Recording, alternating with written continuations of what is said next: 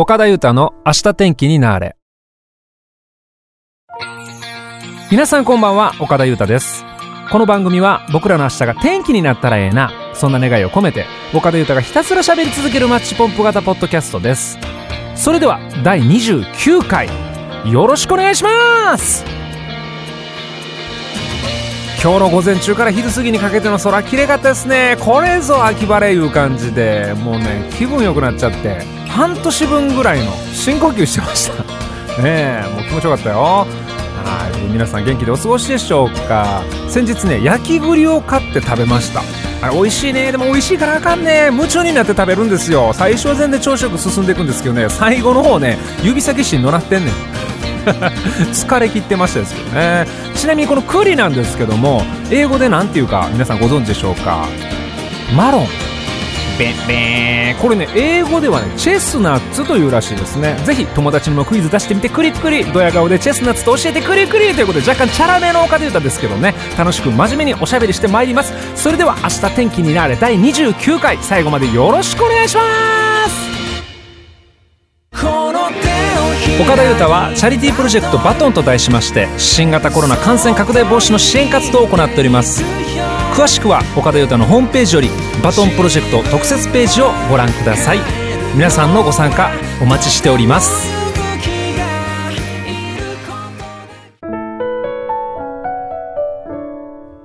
岡田裕太の明日天気になれ。世界が注目した今週のあれ。はい、このコーナーではインターネットのトレンドニュースをもとに世界中が泣き笑い、そして震えた出来事を岡田裕太がそーっと取り上げてみようというコーナーでございます。一週間のトレンドワードを斜め読みということで早速行ってみましょう。今日は何でしょうね。えー10月の17日のニュースですが、あるお店の閉店のお知らせが話題になってるってことなんですね。これね、お気に入りのお店がさ、閉店しますって言い張ったら、もうショックじゃないですか。もうあれ食べられへんやろ、美味しかったな。でもあの店の味もうあっこしかないんよなって。もうマスターにも会えへんのか、寂しい寂しいってなるじゃないですか。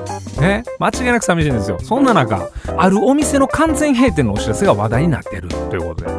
今回完全閉店を宣言したのは、埼玉県は東川口にあるコーヒー専門店、なごみ屋さん。ええ名前やな。そのなごみ屋さんがお店にこんなチラシを貼ってあったんですって。東川口でスタートして早10年が過ぎ、皆様には大変お世話になりました。年齢的に限界を感じる年となるため、閉店する運びとなりました。長い間、ありがとうございました。ね。ここまではしみじみとするじゃないですか。閉店の寂しさ込み上げるよね。そんな文章なんですけど。もここからね、急展開するんですよ。最後の一行で、閉店の日付が記されてると。でそこにはこう書かれてます。2050年9月4日日曜日。え ?30 年後やないかーいうことなんですよね。もうそうなんですよ。これ30年後にま閉店すると。まあ、一種のウィットですよね。もうめっちゃ面白いですけども。で、これね、日付と合わせましてね、理由まで書かれてる。どうして閉店するのか。年齢、過去90歳による閉店ということなんですね。このお店のマスター、高野さんとおっしゃるんですけども、現在60歳。ね、30年後の90歳になったら、お店閉めますよ。宣言されてるわけなんですけども、このチラシの意図について、ご本人がこんな風におっしゃってます。半分は本気ですよ。もう半分はお客様とのコミュニケーションツールです。お客さんは、え、閉店すんの？驚かれますと。だから日付見ていただいて、そしたら安心してもらって、笑ってもらったりします。いい話ですよね。実は閉店することにしたんだ。本当ですか？困りますよ。30年後ね !30 年後かーいみたいな。このやりとりやばないですか？グルーブがもう半端ないでしょ。リズムブルースみたいなね。めちゃくちゃかっこいいですけどね。オーナーの人柄が目に浮かぶようですが、この高野さん、今回チラシを配布した理由が実はもう一つあるそうなんです。で、今もちろんこの高野さんがなごみ屋のオーナーされてるんですが、もともと実はご本人も全なごみ屋の常連さんだったんですって。だけどある日突然ね、お店が閉店しますっていうハガキが届いた。で、そのことがとても衝撃で寂しかった。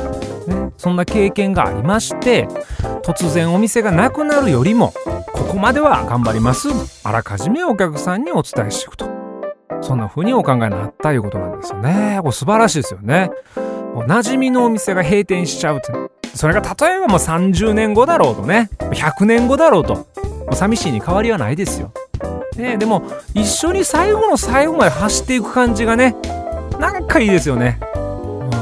いやマスターの人柄が伝わってくる。そんな記事でございました。じゃあもう一ついきたいと思います。これ世界の話題なんですが10月の15日のお話ね。これ衝撃的ですよ。イギリスからとんでもないニュース飛び込んできました。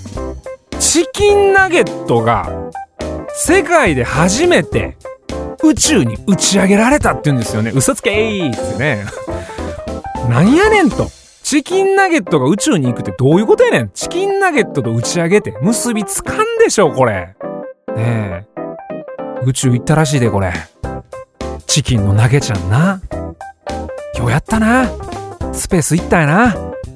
なんかね、当時の様子でこんな風に記事になってるんですよ。曰く、宙に浮いた狐色の物体が空高く登っていく。雲の合間を抜け、太陽に照らされながら宇宙へ向かうのはチキンナゲットだ。気象観測用の気球に吊るされたチキンナゲットはぐんぐん上昇。世界で初めてチキンナゲットが地球の上空30キロ以上の成層圏に到達した。その高さはなんとナゲットおよそ88万個分。ドラマチックすぎるでしょこれ。半端ないでしょ。油ぎっしゅでしょ。チキンナゲット大好き。ユリイカ。偉業を成し遂げたチキンナゲッちゃんなんですけども、これね、実はイギリスのスーパーマーケットチェーンのアイスランドさんが創業50周年を記念して行ったチャレンジだったそうなんですね。まあ、このチキンナゲット、アイスランドさんの不動の人気商品だということなんですけどね。まあこれもコロナで大変な時期ですけども、びくともせずに売り上げを伸ばしてるらしいんですよね。かっこいいな、チキちゃん。チキちゃんちゃちゃ、投げちゃんね。投げちゃんほんま。はい、成層圏に達したナゲットは気球から切り離されパラシュートで無事に地球に帰還したということですね。おかえりナゲちゃん、ね、いやでもこのチキンナゲット気になるなアイスランド社の。食べてみてえなこれ。どんな味すんのこれ。そらチキンナゲットの味やって。岡田裕太の明日天気になれ。これが気になって仕方がないのコーナー。はいこのコーナーでは僕が最近気になって仕方がないもの人ことなどを一方的に喋り続けてみようというコーナーでございます。同じく気になってしまったあなたはもはやソウルメイトかもしれませんよ。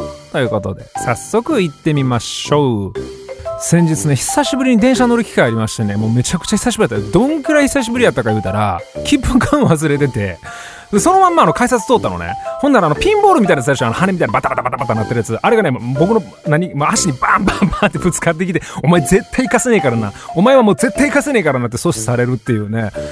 もう大変恥ずかしい思いしましたですけどね。あれピンボールみたいやなほんまに。僕がピンボールか。そうか。どっちでもええけど。はいまあということで今日はね、まあ、ちょっと乗り物にまつわるお話なんですが乗り物のね座席のお話ね。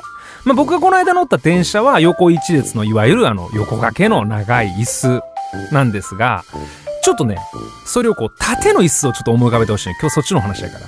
例えば飛行機、ね、あるいは新幹線、特急とか、2人掛けとか3人掛けとかの席があって、それが縦に並んでるタイプの座席。これをね、ちょっと思い浮かべながらお話を聞いていただけたらと思うんですが、皆さんもこう2人掛けの席なんかに乗った経験がおありだと思います。で、例えばね、これ指定席でその席を取ったとして、皆さんね、窓側と通路側、どちらを選ばれますか？これね、分かれると思うんですよね。景色はええんやけど、席がちょっと移動しにくい窓側なのか。移動しやすい。もちろんお手洗いにも行きやすい。でも退屈なんだよね。通路側なのか。これある意味究極の二択なんですけどね。この座席チョイス。どうやらね、僕ら日本人は、世界一通路側の席が好きかもしれない。そんなお話なんですね。はい。世界最大級の総合旅行サイトエクスペディアは1年以内に飛行機に乗ったかつホテルに宿泊した世界23カ国の男女1万8229名を対象にフライトに関する意識の国際比較調査を実施された。そうなんですね。でその結果日本人は半数以上の53%が通路側派と回答しました。世界で唯一通路側派が半数を超えており世界で最も通路側派が多い結果となったそうなんですね。また年代別に見てみると18歳から34歳の若い世代は窓側派過去58%ねが多くて35歳から49歳の中間世代はどちらも同率49%一方で50歳以上のシニア世代の方は窓側派が減少して6割の人が通路側派と席を立ちやすい方を好むそうなんですよね。これ面白い結果出てますよね。で機内の窓側や真ん中の席に座っている際どのように通路に出るかを聞いたところ世界各国と比較すると寝てる人を起こして動いてもらうと回答した日本人の割合は世界最下位だったそうなんですよね。でその他にも通路に出る方法まいろいろあったわけなんですけども日本人の回答で最も割合が多かったのはこれ面白いですよ。寝ている人に背中を向けて乗り越えるだったんですね。これわかるわ、これ。新幹線とかで、窓際、まあまあ、どっちでもいいんですけど、窓際に座っちゃった時にね、サラリーマンの方とかも疲れて寝てはるんですよ。起こしたら悪いもんな思うもん。ほんまに。だから、そろーっと飛び越えるのよ。乗り越えるのよ。うん。いや、もちろん起こしたらね、全然おどきになっていただくんですけどね。うん。その大丈夫なんですけどね。あれ気使うよなわかるもん。これじわじわ来るわ。あるあるやと思うんですよね。起こしたらあかん。疲れてはるかもしらへんもんなみたいな。うん。なんかそっから長い話始まったらあかんとかね。俺、新神戸から、新神戸から品川はずっとおっちゃんと喋っとったことあったわ。あれ。まあ、ずっとおっちゃあらへん。自分の話ばっかしてはんねん。あれ大変やったな。いやいや、いいんですよ。そうなんいいんですけどね。はい。うんまたね、こんなお話もありますよ。機内で友人、家族、恋人と隣同士になれるように席の交渉をしたことがありますか？っていうアンケートね。これ、あると回答した日本人は、わずか6%だったんですね。ここでも世界で最も少ない結果となったと。やっぱ、気使ってるんやろうね。まあ、なんか迷惑かけたらあかんとかさ、なんか思われるんちゃうかなとかやっぱ思ってんねやろね。思ってまうよね、これ。やっぱわかるもんな。知らず知らずのうちに、まあ、こういう風な行動をとってますよね、我々ね。ああ、他の国じゃあどうなんなってんやろね。席変わってくださいとか言っちゃうの？すんげえな。恋人の隣座りたいんで席変わってくださいってむちゃくちゃやな、みたいな。まあ。まあでもそれでも、あ、そうか、だから言われた方も、いいよいいよっていう感じなんか、そういうなんか国民性があるということか。あそれは面白いですよね。なんか、オープンですよね。あまあ、なかなかね、あ変わるの難しいような気もしますけども。でも人様に迷惑かけずにさ、なおかつ自分がリラックスできてたらね、一番いいよね。まあ、リラックスもくつろぎですよね。で、くつろぎのスタイルについてのアンケート結果も出てるんですが、日本人のやっぱね、らしいなと思ったのね、靴下を履いたまま靴を脱ぐっていう回答がね、最も多かったらしいですね。うん、わかるね。なんか家で靴履かないじゃないですか、やっぱり。脱ぐでしょ。だからね、やっぱりちょっとフライト中にリラックスしにくいってことなんですよね。でちなみに、日本人のうちの16%が、フライト中に裸足になると回答していて、この裸足になる割合は世界で一番多いことが分かったそうなんですね。裸足気持ちええもんね。裸足ええんよ、裸足はほんまにスーッとするんよね。スーッとするんよ、ほんまに。ね。スーッとこ血行がね、ようなるんよね。はい、ということで。まあね、そんな座席のお話だったんですけどもね、皆さんは窓側、通路側、どっちがお好きやったんでしょうね。まあ僕はどっちやろな。なんや言うて、通路側かな。はい。あんまり気遣いたくないかもしんない。うん、で、ちょっとだけ話変わるんですけども、横掛けの電車とかね、この間僕が乗ったような電車とか、まあ、とにかく座席、なんかね、隅っこに座りたくなっちゃう症候群ない？あるでしょあれ。なんか隅っこ座りたいな、落ち着くねみたいな。あれもね、やっぱ理由あるみたいですよ。日本人が端っこ選んでまう理由。で僕ら日本人には内と外の境目を明確化するという考え方があるんですってで境目をはっきりさせることで僕らは自分の世界を守ってるっていうことなんですよね何言ってるかちょっとわかんないですね わかんないですねこれまあまあ理由がね、何せよね、まあ、説明できることとできないことあるじゃないですか。隅っこに座りたくなっちゃうんだから仕方ないよね。みんなもそうだよね。きっとね。そんなことない。俺聞いたことないで。電車乗りました。席全部空いてます。俺絶対真ん中がええねん。ふっかふかやもんってそんなやつおる？おらんでしょう、これね。あれ不思議やけどね。まあまあ。なんか角っこ落ち着くってことでね。まあいろんな座席のお話もしてきましたけどもね。まあとどのつまりは、隅っこいいね。エンジョイ隅っこ。ね。いいね。岡田裕太の明日天気になれ。今週のテーマのコーナー。はい、このコーナーでは毎週テーマを決めてメッセージを募集し、皆さんからのエピソードを岡田裕太が読ませていただこうというコーナーでございます。今週のテーマは、私の思い出の味です。ということで皆さんのどんな思い出の味が出てくるんでしょうか早速参りましょう。よろしくお願いします。え神奈川県にお住まいの大のママさんメッセージありがとうございます。私の思い出の味ですが、私にとっては北海道の中山峠で食べた揚げ芋です。茹でたじゃがいもをホットケーキの衣で揚げてあるやつ。私と揚げ芋の出会いは、学生が終わって初めて社会人になった職場で行くスキーツアーでした。その職場はなぜか年末にクリスマスを挟んで、北海道のスキーツアーに全員で行くのでした。初年度は訳もわからず連れて行かれました。もちろん自分払いです。前日までは残業の日々で仕事を終わらせて朝一番の飛行機で北海道に。良くも悪くも様々な思い出があります。そのツアーの帰り道に休憩で必ず夜中山峠で食べる揚げ芋は特別でした。あの時の霊気と景色と仲間たちが一緒に思い出の味になって、ひたむきに頑張っていたあの頃を思い出させてくれます。だから大切なんでしょうね。ね。これからもたくさんの思い出の味できるといいな。ゆうたさんにもたくさんの思い出の味ができますようにということです。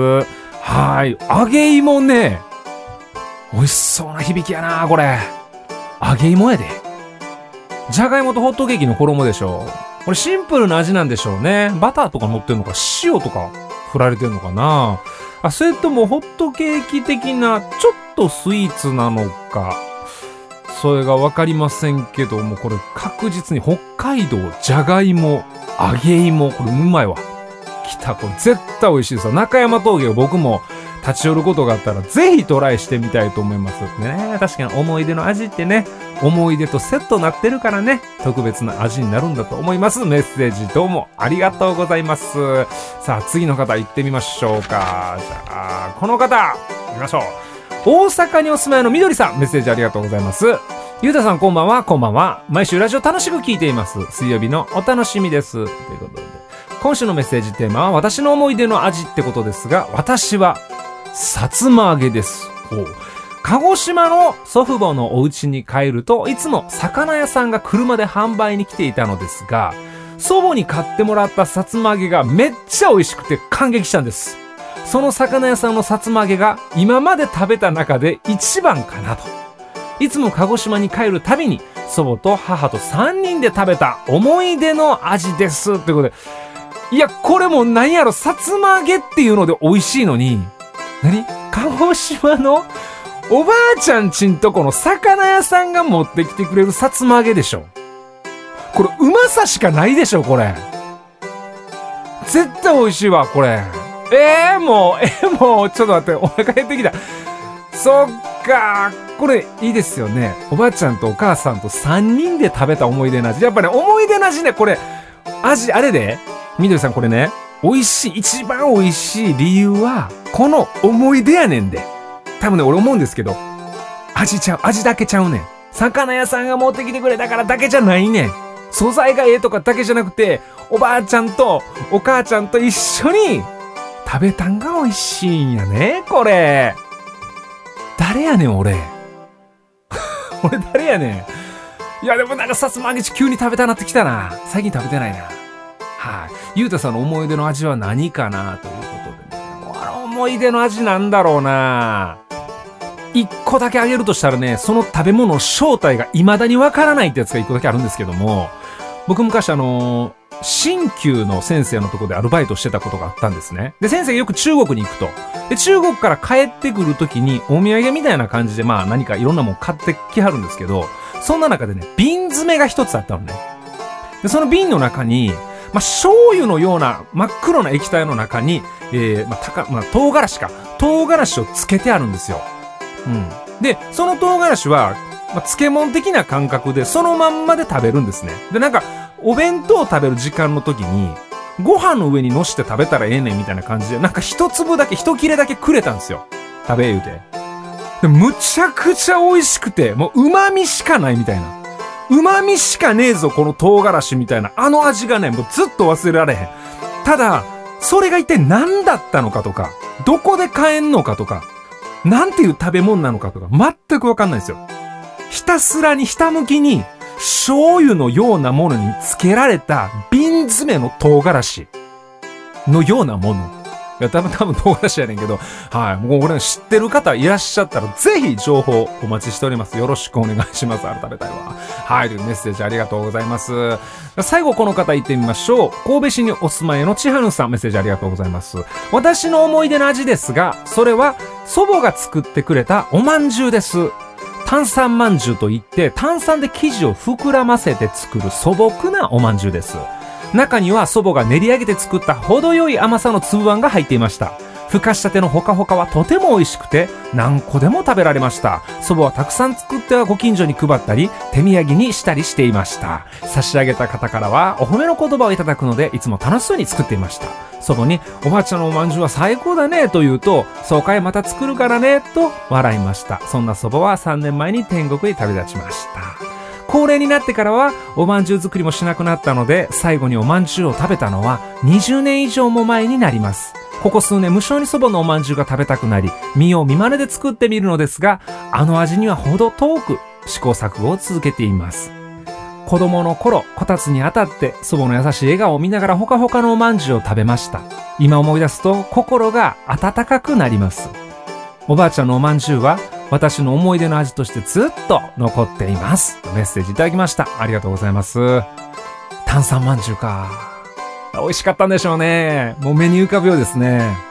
手作りのお菓子であれ、お料理であれね。やっぱ特別なんですよね。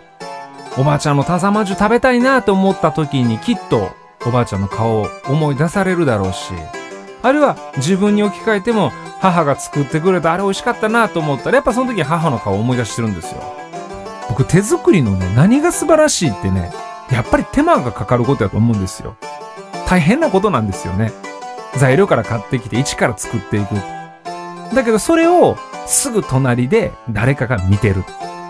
はよできへんかな言うて一緒にその時間過ごしてる。ね。これが思い出になっていくんですよね。いやー、炭酸まんじゅう美味しそうやなー。いい話でした。ありがとうございます。今日はね、皆さんの思い出の味を教えていただきました。どれも美味しそうやったなー。ね、そんな中で出てきた僕の唐辛子の思い出ね。うん。情報を求む、ね、引き続き求めておりますから、どうぞよろしくお願いします。えー、その他にもメッセージいただきました。エミリンさん、パンダくるくるさん、卵のきみさん、まなみさん、たえぴさん、おかんの卵焼きさん、メッセージいただきました。ありがとうございました。さて、来週のテーマなんですけども、僕ね、あの、車乗るでしょ普段は全然気にしてないねんけど、ガソリン満タンに入れるとき、なんかね、スイッチ入っちゃうんですよ。航続可能距離っていうのが出てくんねんけど、この航続可能距離ピピピって650キロとか出てくるんですよ。ほんなら、なんか、こっからスタートみたいな感じになっちゃって、いかに燃費のええ走りをしようかってスイッチ入んのよ。もう急加速絶対せえへんし、夏場エアコンつけへんし、冬も寒うてええし、みたいな。で、それもなんか半分ぐらいガソリン使ったら、もうなんかふーってそのスイッチ、オフなんだよね。あれね、わけわかんないですけどね、ちょっとした燃費マニアってなっちゃうんですよね。うん、ふっと俺何してんやろって我に変える感じなんですよね。さて、来週のテーマは、そんなスイッチについてのお話ね。ズバリ、スイッチが入っちゃった時の私です。スイッチ入っちゃったら皆さんどうなるんですか？楽しいエピソードお待ちしております。明日天気になれ第29回目の放送をお付き合いいただきましてありがとうございました。この番組は皆さんからのサポートによって成り立っております。どうぞよろしくお願いします。それでは最後に皆さんの明日が天気になりますように願いを込めてアステンワードを放ってお別れしたいと思います。秋だからなのか物欲も急上昇中それではまた来週の配信までごきげんよう。明日天気になれ。岡田裕太でした。